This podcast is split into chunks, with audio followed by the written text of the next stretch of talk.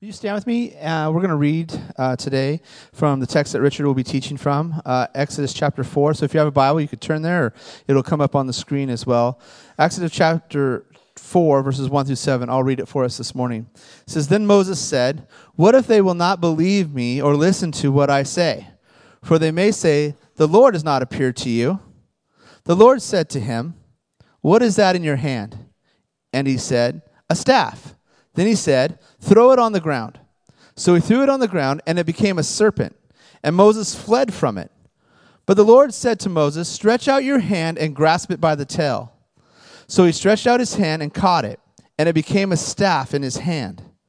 That they may believe that the Lord, the God of their fathers, the God of Abraham, the God of Isaac, and the God of Jacob, has appeared to you. The Lord furthermore said to him, Now put your hand into your bosom. So he put his hand into his bosom, and when he took it out, behold, his hand was leprous like snow. Then he said, Put your hand back into your bosom again. And so he put his hand back into his bosom again, and when he took it out of his bosom, behold, it was restored like the rest of his flesh. May the Lord bless the reading of his word this morning. You may be seated. Thank you, Nick, and good morning, everyone.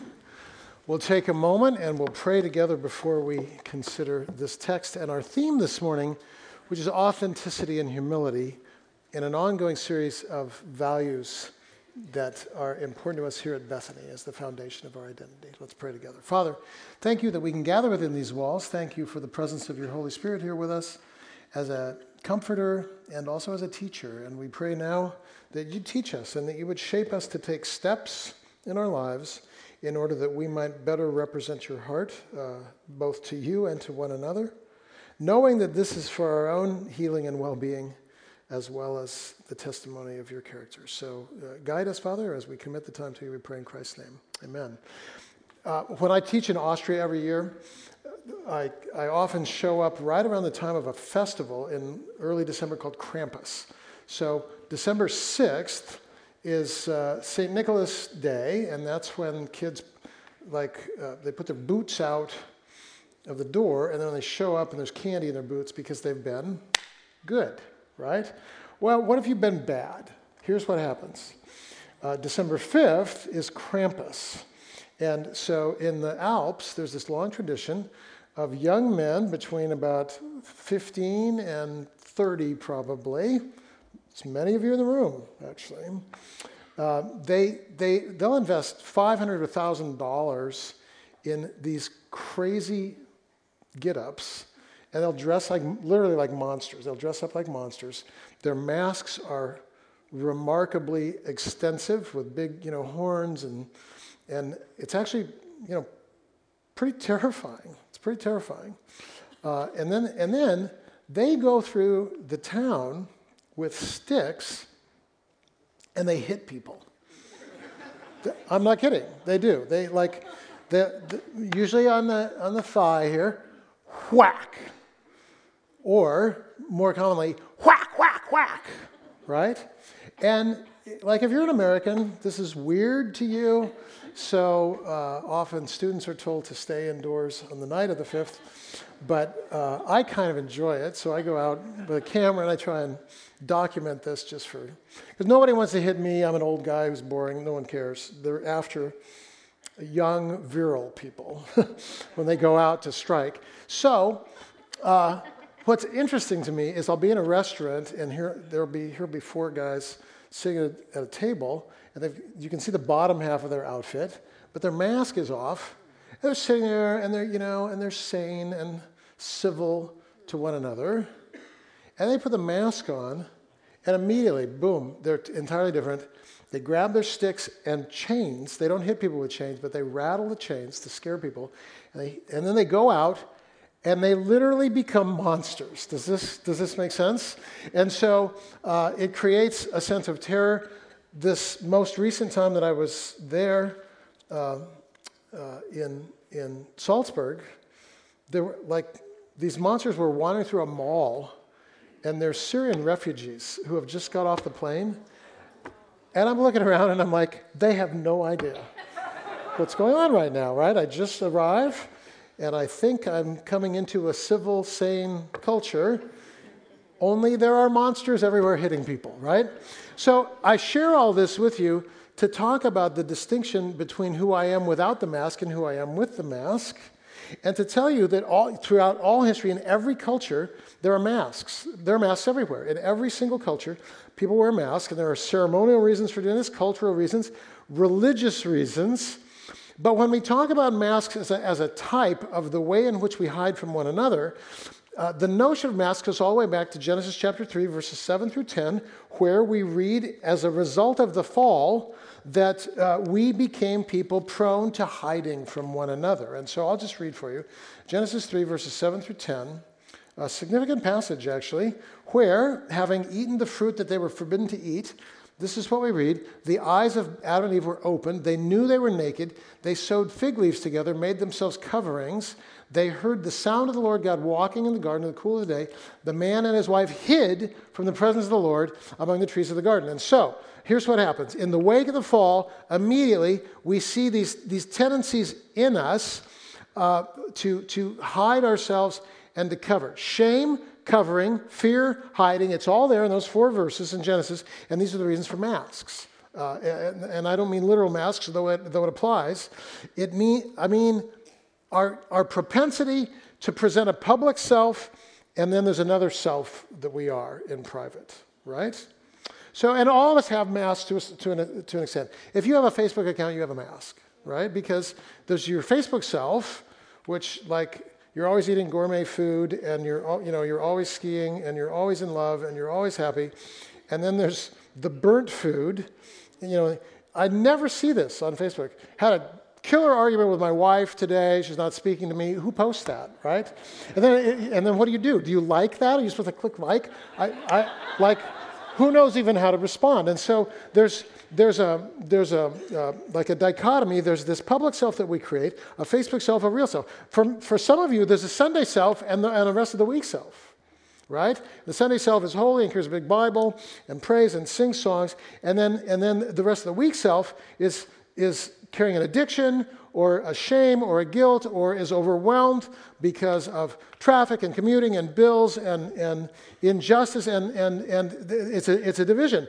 And, and, and so what can happen over time is this self that we create can become the only self that we know anymore. And we lose touch with our own identity so we mistake the mask for reality and people who live that way, there are words describing such people insecure, hypocritical, arrogant, fake. And can I just say to you, living this dual life is both ugly and exhausting. It's exhausting to try and you know, forever be someone other than you actually are. And not only is it exhausting, but it's not the life to which you're invited in Christ. And so if you want a different path and you're asking, you know, how can I live differently? How can I have, you know, one self rather than two, or in some cases three or ten? How do we go there? Uh, and the answer is around these words that we're looking at this morning authenticity and humility. And these are central elements in the gospel for disciples. In other words, if you're a follower of Christ, you're called to authenticity and humility. So when Jesus says in John 10, I've come that you might have abundant life, that you might really live, that you might be filled with, with joy and hope and know, healing and generosity, that the, the, the very life of the resurrected Jesus would flow through you. You can only do that uh, to the extent that authenticity and humility are part of your uh, identity, the way that you live your life. And so uh, I'd like to look at three things this morning regarding, you know, three declarations regarding authenticity and humility. Why do these things matter? How are they missed? If they're so important, why do we miss them? And how they ripen. Why they matter, how they're missed, uh, how they ripen. So here's where we begin. Why do these elements matter? And here's the first thing I'm going to say. Authentic- we're going to talk about authenticity and humility. Authenticity matters because it's foundational to our witness. It's foundational to our witness. Paul says in uh, 2 Corinthians chapter 2, verse 17, that uh, when he was among the Corinthians, he, this is what he says We weren't peddling the word of God, but as from sincerity, we speak in Christ in the sight of God. So, Paul says, Look, when I was among you, I was sincere. Now, uh, there's, there's some debates about, you know, the, like the meaning or the, the origin of the word sincere. A couple of ways of looking at it. But a commonly understood way, though maybe not necessarily the root, but it's used this way, commonly understood is that sincere means without wax, right? Uh, sinse and cere, without wax. And, and so it was often said to be uh, rooted in this notion of Greek statues, right? So uh, the word grows up, the Latin word, in the time of Roman and Greek artistry. And so if I make a, uh, a sculpture out of marble, there's a crack in it, and I want it to appear as perfect, then one of the things I could do, I suppose, is what? I could cover the crack with wax. And then, at least from a distance, you know, the casual eye, you look at it and you go, oh, wow, it's a perfect statue. It's flawless. There's no, no cracks, no pockmarks. And, but of course, the real reason that it's flawless isn't because it's flawless, it's because it's filled with wax, which is all well and good. And, but then you buy it, and then you take it home, and you put it in your garden. And like if there's a crack here and you fill out with wax, that would be hysterical, right? because then the sun will shine and the wax will melt and your nose will be dripping. The statue's nose will be dripping wax. It'd be amazing to see. I'd love to see it. So, so it's, you know, I'm pretending to be more than I am. And, and, and Paul here says, look, when I was with you, uh, you saw who I really was. Authentic, right? Uh, no wax. And, and so, you know, why is that important? Well, here's the thing Nick read Exodus 4 this morning, and that provides one of a few keys in Scripture about why without wax matters. And so I'll just explain to you because it's a weird passage that Nick read, and, and unless you unpack it, it kind of you read it and you go, what is that about? Remember, here's what, here's what we read. Uh, God's calling Moses uh, and saying, You're going to deliver Israel out of, you know, uh, slavery. And then Moses when God calls Moses, he's not like this sign me up, I've been waiting for my calling. No, no. He's like some of you are when you're asked to volunteer for something. Whoa, wait a minute. You know, I've got questions, right? And so Moses has questions, and he says, he says, God, look, I need credibility. Like, how will they know that you, God, have sent me? And I just make this up. How are they going to know? And then God, here's what God says in response. Don't you love this? He says, Hey, what's in your hand? Oh, I have a stick. Throw it to the ground. He throws it to the ground. It becomes a snake. God says, Pick it up. He picks it up. It becomes a stick again. And then God says, That's how they'll know. Now, are you like this? Oh, of course. That makes perfect sense to me. No, like, what is that even about? Well, here's the thing. Uh, and I don't have time to prove it to you this morning uh, I'm going to ask you to trust me. I'll try and reinforce this later. I'll write about it or something, but you, uh, I want you to trust me for a minute. Um, the serpent in the Bible represents Satan. It's not hard to trust me here because in Genesis 3, what's Satan in Genesis 3?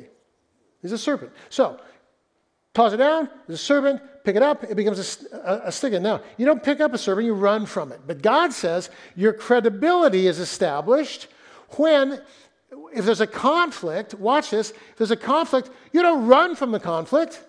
You don't cover over the conflict. You engage the conflict. And in the context of engaging the conflict, boom, credibility. All of us need to hear this, especially if you're Swedish, right? Because if you're Scandinavian, like I've been there, they're conflict averse people. And just in, I'm generalizing, but you get it. You understand what I'm saying? Like, oh, yeah, everything's good. It's all good. Everything. Oh, yeah, no, there's nothing wrong. And then what's actually happening is there's this, you know, passive aggressive stuff going on underneath the surface because we, we don't have the courage to have a conversation. God is saying this credibility is established when you're willing to tell the truth. it's pretty significant, actually. Not just for marriage, in every area. But then the, here's the next thing. So he picks up this, uh, the snake, becomes a stick. Then God says, Put your hand in your bosom. So I should have worn a sport coat or something this morning, but anyway, this is what it, he puts it in, pulls it out, and it's leprosy, puts it in, pulls it out, and it's healed. And then God says again, that's, that's how they'll know that I sent you. What's that saying? Well, uh, leprosy is a picture in the Old Testament, for many, many reasons, of sin. So here's what God is saying. It's really, it's really very liberating to me. God is saying, look, your credibility, Moses, will be established not because people will see you as perfect, but because they will see you, Moses, they'll see you as on a journey of what? Transformation.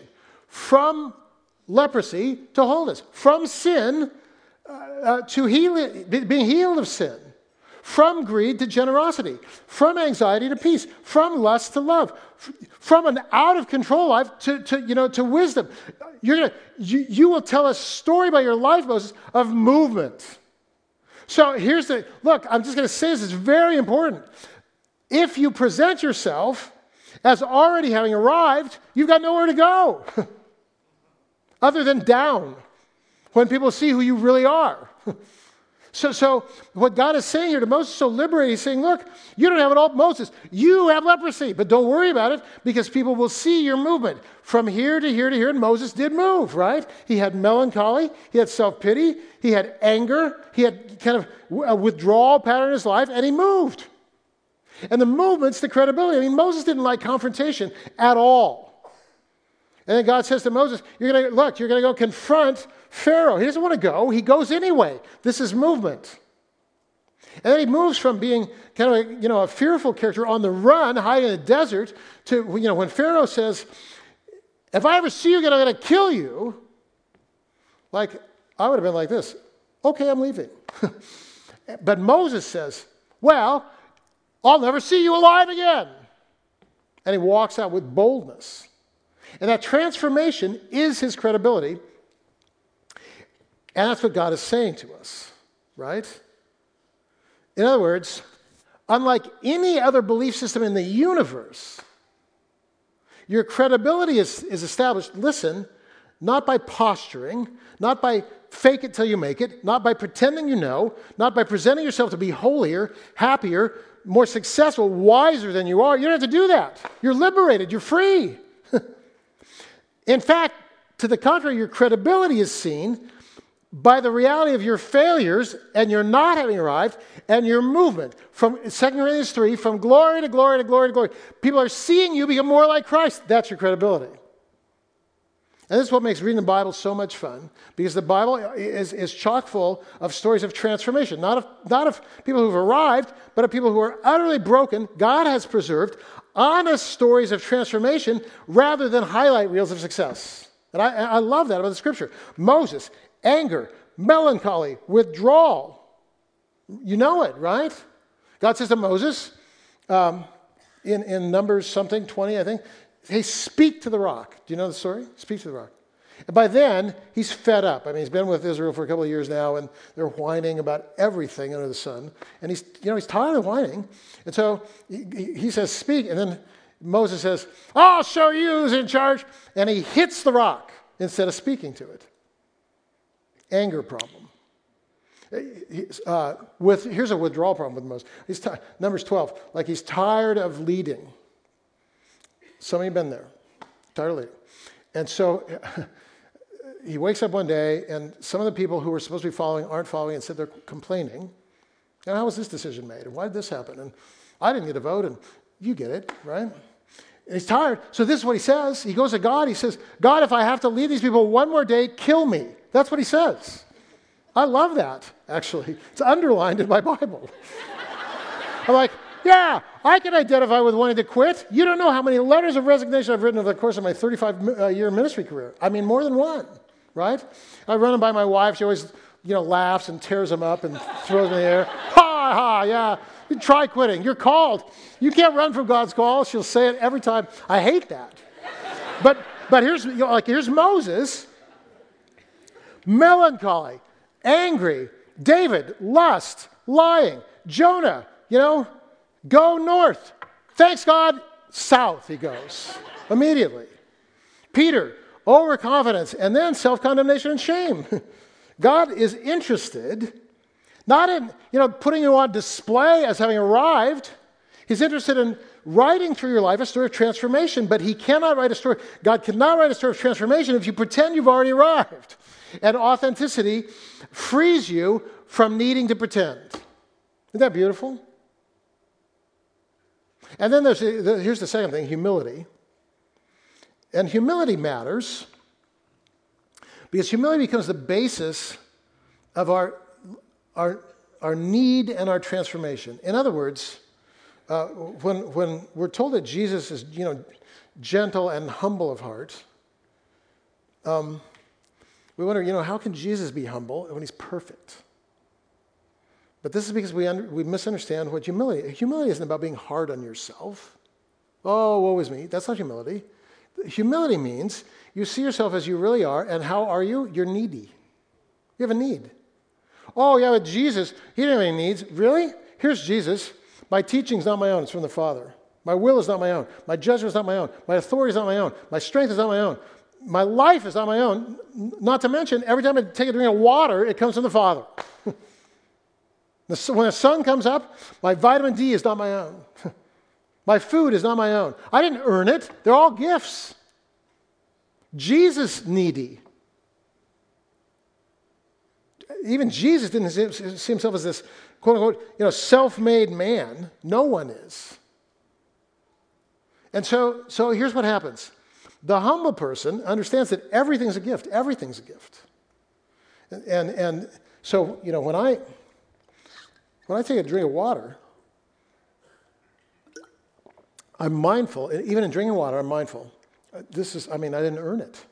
It's a gift. And there are a lot of people this morning who don't have access to this. And a lot of people around the world this morning who are gathering like this in, you know, in, in, in a state of courage because they're gathering in fear of their lives. We don't. Our freedom's a gift. Our food's a gift. Our education's a gift. What do you have? Here's Paul. What do you have that you didn't receive? It's a rhetorical question. and here's the right answer nothing. And what this does is it creates in us, I hope, a sense of profound appreciation so that we begin to live lives of gratitude because we see in 1 Corinthians 10 that. Uh, uh, like whining and complaining about the cup always being half empty is precisely why we're outside of God's story all the time. You know, poisoned by bitterness. And how do I overcome bitterness? Ironically, humility, because humility makes me see that I'm a needy person. And if I see that I'm needy, then I begin to appreciate the gifts that God has given me all around me gifts of not just water and you know, education and, and health and food and freedom, but particular people in my life who shaped me and who continue to make you know, Bethany run and all. I mean, there's every day's Christmas. That's what I say to people. And God's always dishing out gifts all the time. And, and to the extent that we see ourselves as needy, we begin to actually appreciate the gifts and give thanks.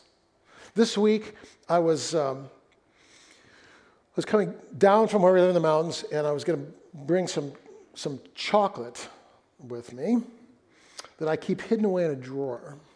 I keep this chocolate hidden away in a drawer because we're living in kind of a commune right now, basically. Like there's my daughter's living with me, my son-in-law, and you know my mother-in-law, and I just know if my favorite chocolate is left out in public anywhere, it's going to magically disappear. So I've hidden it away, right? And so you know I go. Uh, I think it's Tuesday and I just reach in the drawer, and the, it's dark in there. I reach in to grab my chocolate, and instead, it's the same thickness. I grab a little Bible by mistake. I, that's what a terrible confession of a pastor. I grab, grab a Bible by mistake. I wanted chocolate. I know the Bible instead. And, and then and it felt like the wrapper even. And then I and then I go, uh, you know, I go in the bedroom and I turn the light on. I go, what? What? The Bible? Are you kidding me? are so disappointed. Well, here's the thing the Bible, this is, my, this is a gift from my dad. Excuse me, a gift to my dad. And so the inscription inside, dated 1933. My dad was 15 years old. And so, you know, I see it there, I throw it on the bedside. Chocolate, I want a chocolate. And then when I'm coming, I'm driving down here, I, I thought, well, you know what? I'm just going to throw this Bible in. Maybe it'll be a good sermon illustration. Who knows? So I put in, put in my bag, and then I'm, I'm down here Tuesday night, and Tuesday was a hard day for a bunch of reasons. Anxious, anxiety. I had anxiety Tuesday about building and expenses and different things. So I'm worried, and I open the thing and I read what my aunt wrote to my dad. Dear Romaine, that's my dad's name. Hey, uh, remember, Philippians 4 6 is one of many promises from God that's true. And then that's what she wrote no matter what happens. No matter what happens. And uh, so then I flipped through the Bible to look at Philippians 4 6. Nothing else in the whole Bible is underlined other than that one verse. So apparently my dad had, you know, read the inscription and gone and underlined that verse. Here's that verse. Hey, don't get this. On my day of anxiety, Philippians 4 6, don't worry about anything, but pray about everything. The peace of God, which transcends all understanding, will guard your hearts and minds in Christ Jesus. Uh, man, so I read that verse, and I went back and read my aunt's thing again, and this is what she said These promises are true no matter what happens. No matter what happens. That's my dad, 1933. You know what happened to him? 1939 happened, 1940, World War II happened. And, and for him, World War II meant every year pneumonia, which weakened his lungs. And he got home, and then uh, uh, he and my mom uh, had a child that died at birth and led to, for her, a surgery she could never have children. That happened. Peace of God. That's why I'm adopted. That's why it's my family. It's probably why I'm standing here. And then, and then uh, every year, Dad would go to the hospital with the flu or pneumonia. His lungs got so weak that though he, you know, he was sport in college, he was, he was basketball, baseball, and uh, track. He couldn't walk to the car without an oxygen tank. No matter what happens, the peace of God. And only retrospectively can I look back. I mean, my dad would come home when I was in junior high and more awkward then than I am now, if you believe it, right? And I'd come home and I'm out shooting baskets. Dad would come out and he'd say, "Hey, let's play a little horse." And I was like, "Oh yeah, yeah." See, he, you know, he loves basketball. You know what? He'd go inside, wheezing, use oxygen. It wasn't horse. It's relationship. it's you know what? I'm not going to be consumed with self pity. I'm going to love my son. I'm not going to be consumed with self pity. I'm going to still be the, you know, the joker that I always was. He bought these fake hot dogs and put them in the refrigerator, and mom puts them down the garbage disposal. They shoot out like rockets and screaming. We're all laughing. And there's dad with oxygen, you know, the author of the joke. You know, I, I'll just say, I mean, this is just one little thing. But who are we? None of us are self made. The marks of my dad are all over me. And I was reminded this week in this little Bible. Yeah. What do you have that you didn't receive? It's a rhetorical question. Nothing. And the humble person realizes that everything's a gift. And then we then we're like then we are we're like little kids and we receive and we rejoice. And, and this whole attitude then actually frees us from posturing and self-justification. This matters tremendously because when I pretend to be more than I am, I justify myself. And when I justify myself, I look like Saul, not David.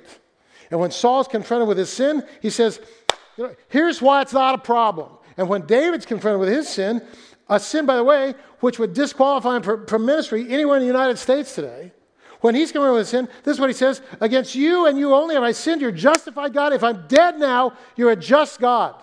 So give me mercy, restore to me the joy of my salvation. I want to be in your story, God. It's all I want. Here's David saying, uh, I want to be in your story. And here's Saul saying, listen, don't, don't, don't harm my reputation.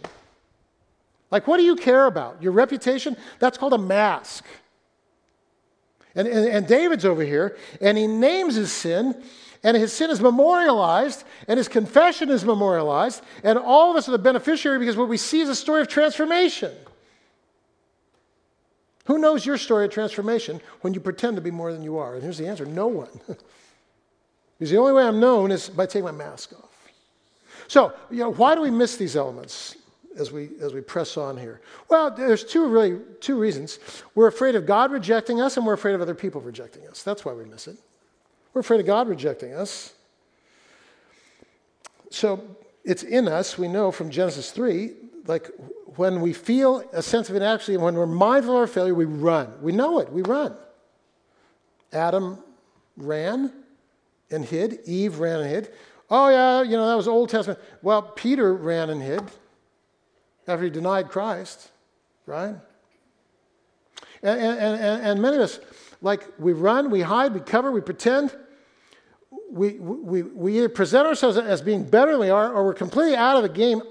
In however we do it, it's all rooted in a wrong view of God. Because here's the thing: you may be running from God, but God's not angry at you.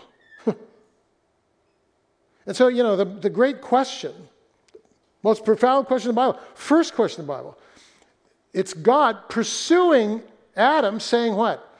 Adam, where are you? And the subtext isn't, hey, I want to find you so I can destroy you.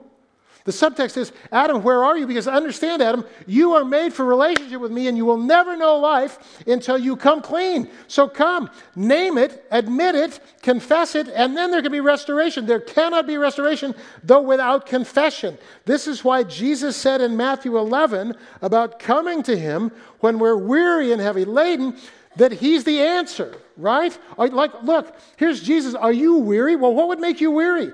Not just the commute or, or, or, you know, or taxes, though those make you weary. I, look, I'm tired of anxiety. I'm tired of lust. I'm tired of fear. I'm tired of greed. I'm tired of my own sexual confusion. I'm, t- I'm tired of credit card debt. I'm tired of my, being overwhelmed. I'm tired. And here's what Jesus says Come to me. I'll give you a lecture? No. I'll shame you? No. I'll pull you off the team? No. Come to me, and I will give you what you really need rest. And you can, you can just kind of allow yourself to be wrapped in the arms of an infinitely loving God and just be there. And cry if you have to. And it's good to be there. But why would I come? Well, here's why. Because I would, I would have enough self awareness to say, you know what? In this moment, I'm needy. It's the only reason I come.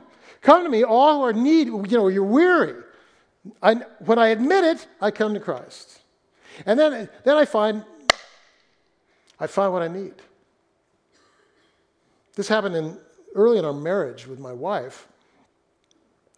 Uh, in her relationship with my mom. You know, we lived in my hometown of Fresno when we were first married, and my my wife and my mom, I'm just going to say it this way, you don't need to hear the whole story. They weren't close when we first got married. We'll just we'll say it that way, right?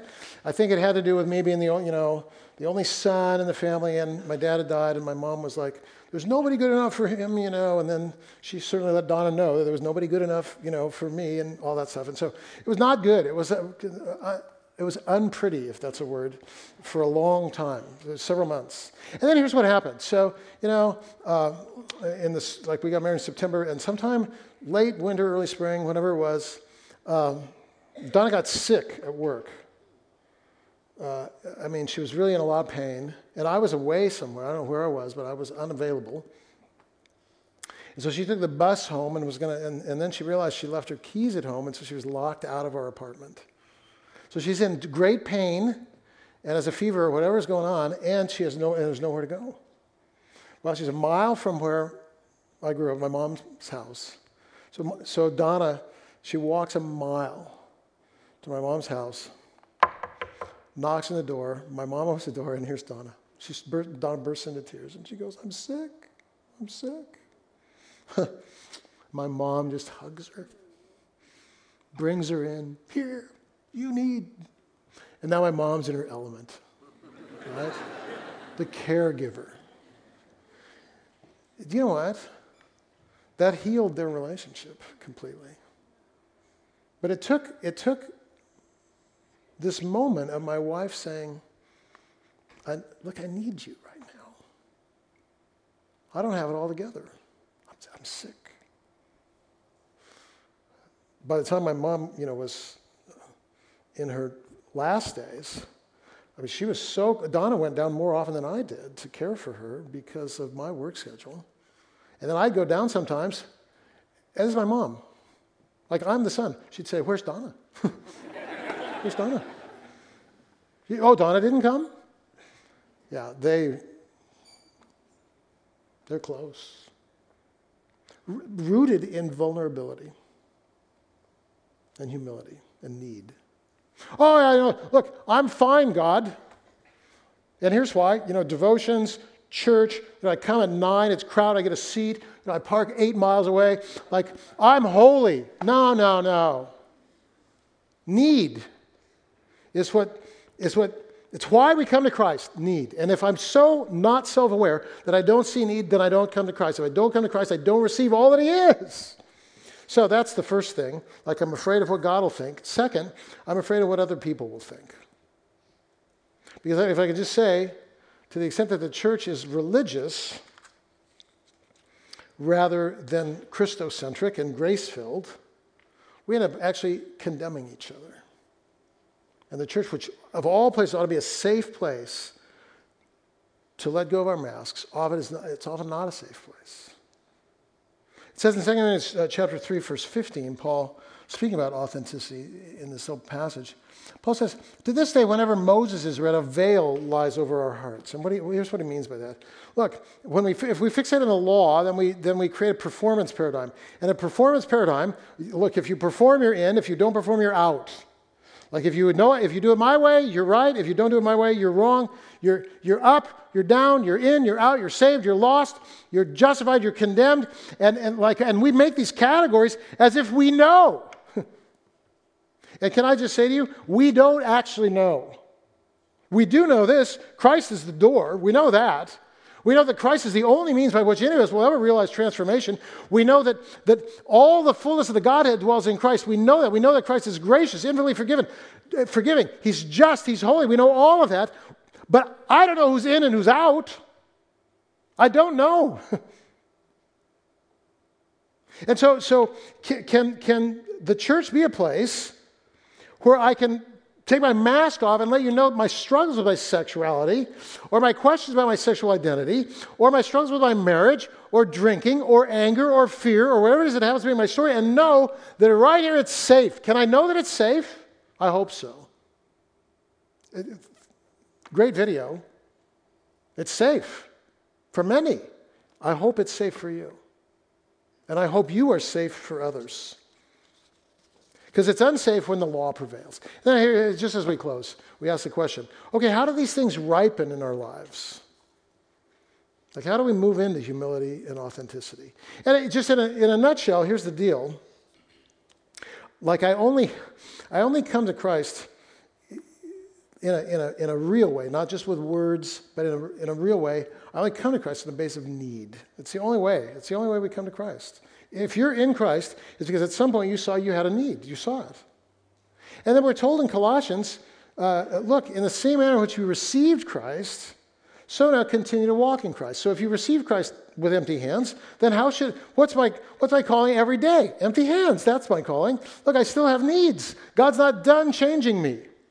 I've changed some here and here. That's good, but it's not done. And so here's the beauty the more I focus on Christ, the more I'm able to see my need.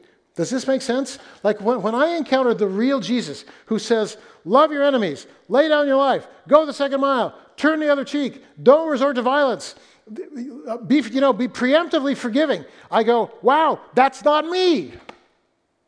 I guess I need Jesus to continue to work at transformation because I'm not there yet. Is this making sense? Whereas if all we do is look around at each other and our own, you know, prescriptive understanding of the law, we can very easily define the law as the way we already are and say, "Look at me. I have no need for God. I've already arrived." And we would never say it that way, not here, but we live it that way sometimes. We need to see. Hmm. That's why I turned to the Lord at 20. My life was falling apart, and I saw. But it actually gets harder sometimes the older we get because we, then we begin to think, oh, no, I don't need, uh, uh, no, I've got it now. I've got it now. I don't have it now. Every time I turn to the Lord, the veil is taken away. Every time. Uh, when, I, when I ski with my friends, uh, my, these two neighbor girls, who are 8 and 12, I feel like a great skier, right? Like I feel like I like I'm, you know, I'm the mountain man. I'm a skier.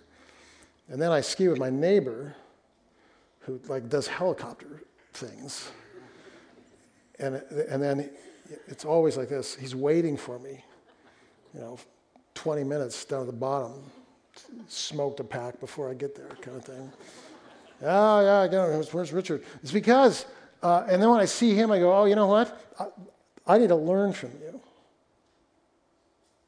Do you get my point? When I see Jesus, I want to learn from Jesus. I, I, want, I want to be a man of peace in my heart and, in, and with you. I want to be somebody who's not afraid of conflict but can speak the truth in love. I want to be somebody who really means it when I say my money's not my own. I want, I want to be somebody who's unafraid to be seen. I want to, I want to be like Christ. And as soon as we see that, we enter into this journey of transformation. But I will not see it if I'm pretending to be other than I am. Because the only reason I pretend is to, is to prevent myself from needing transformation. Every, time, every week, we have people up here that are available to pray. I think they'll be here today. And we have these little prayer books as well. Again, I just, I'm just going to just say to you, you know, when we, every week when we have a response, you're free to come. You don't have to come. A few people come. But can I just, I'm going to share with you the value of coming and ask for prayer. What, you know what you're saying to the whole community? I'm not done. That's what you're saying. It's a gift to the whole community when somebody comes and asks for prayer or writes in a prayer book because it's their way of saying, God's moving me. And so maybe this morning, as we respond and the musicians come up, I'll just say, you know, if, if God has spoken to you this morning and you realize you need movement, I'm dealing with anxiety, I want peace. I'm dealing with greed, I want generosity. I'm dealing with lust, I want love. Come and pray with someone. Or if, you, if, if that's too much, come and write it down in a prayer book. It's a gift to the community because then others who also haven't arrived say, Oh, I'm not alone. I'm not alone. And here's the thing you're not alone. All of us are on a journey. Father, meet us now and teach us to become people of authenticity, unmasking in order that you be seen. To the extent that we pretend, forgive us. And as we turn to you and the veil is taken away, may we express our need to you and one another. We pray in Christ's name. Amen. Let's worship together and respond.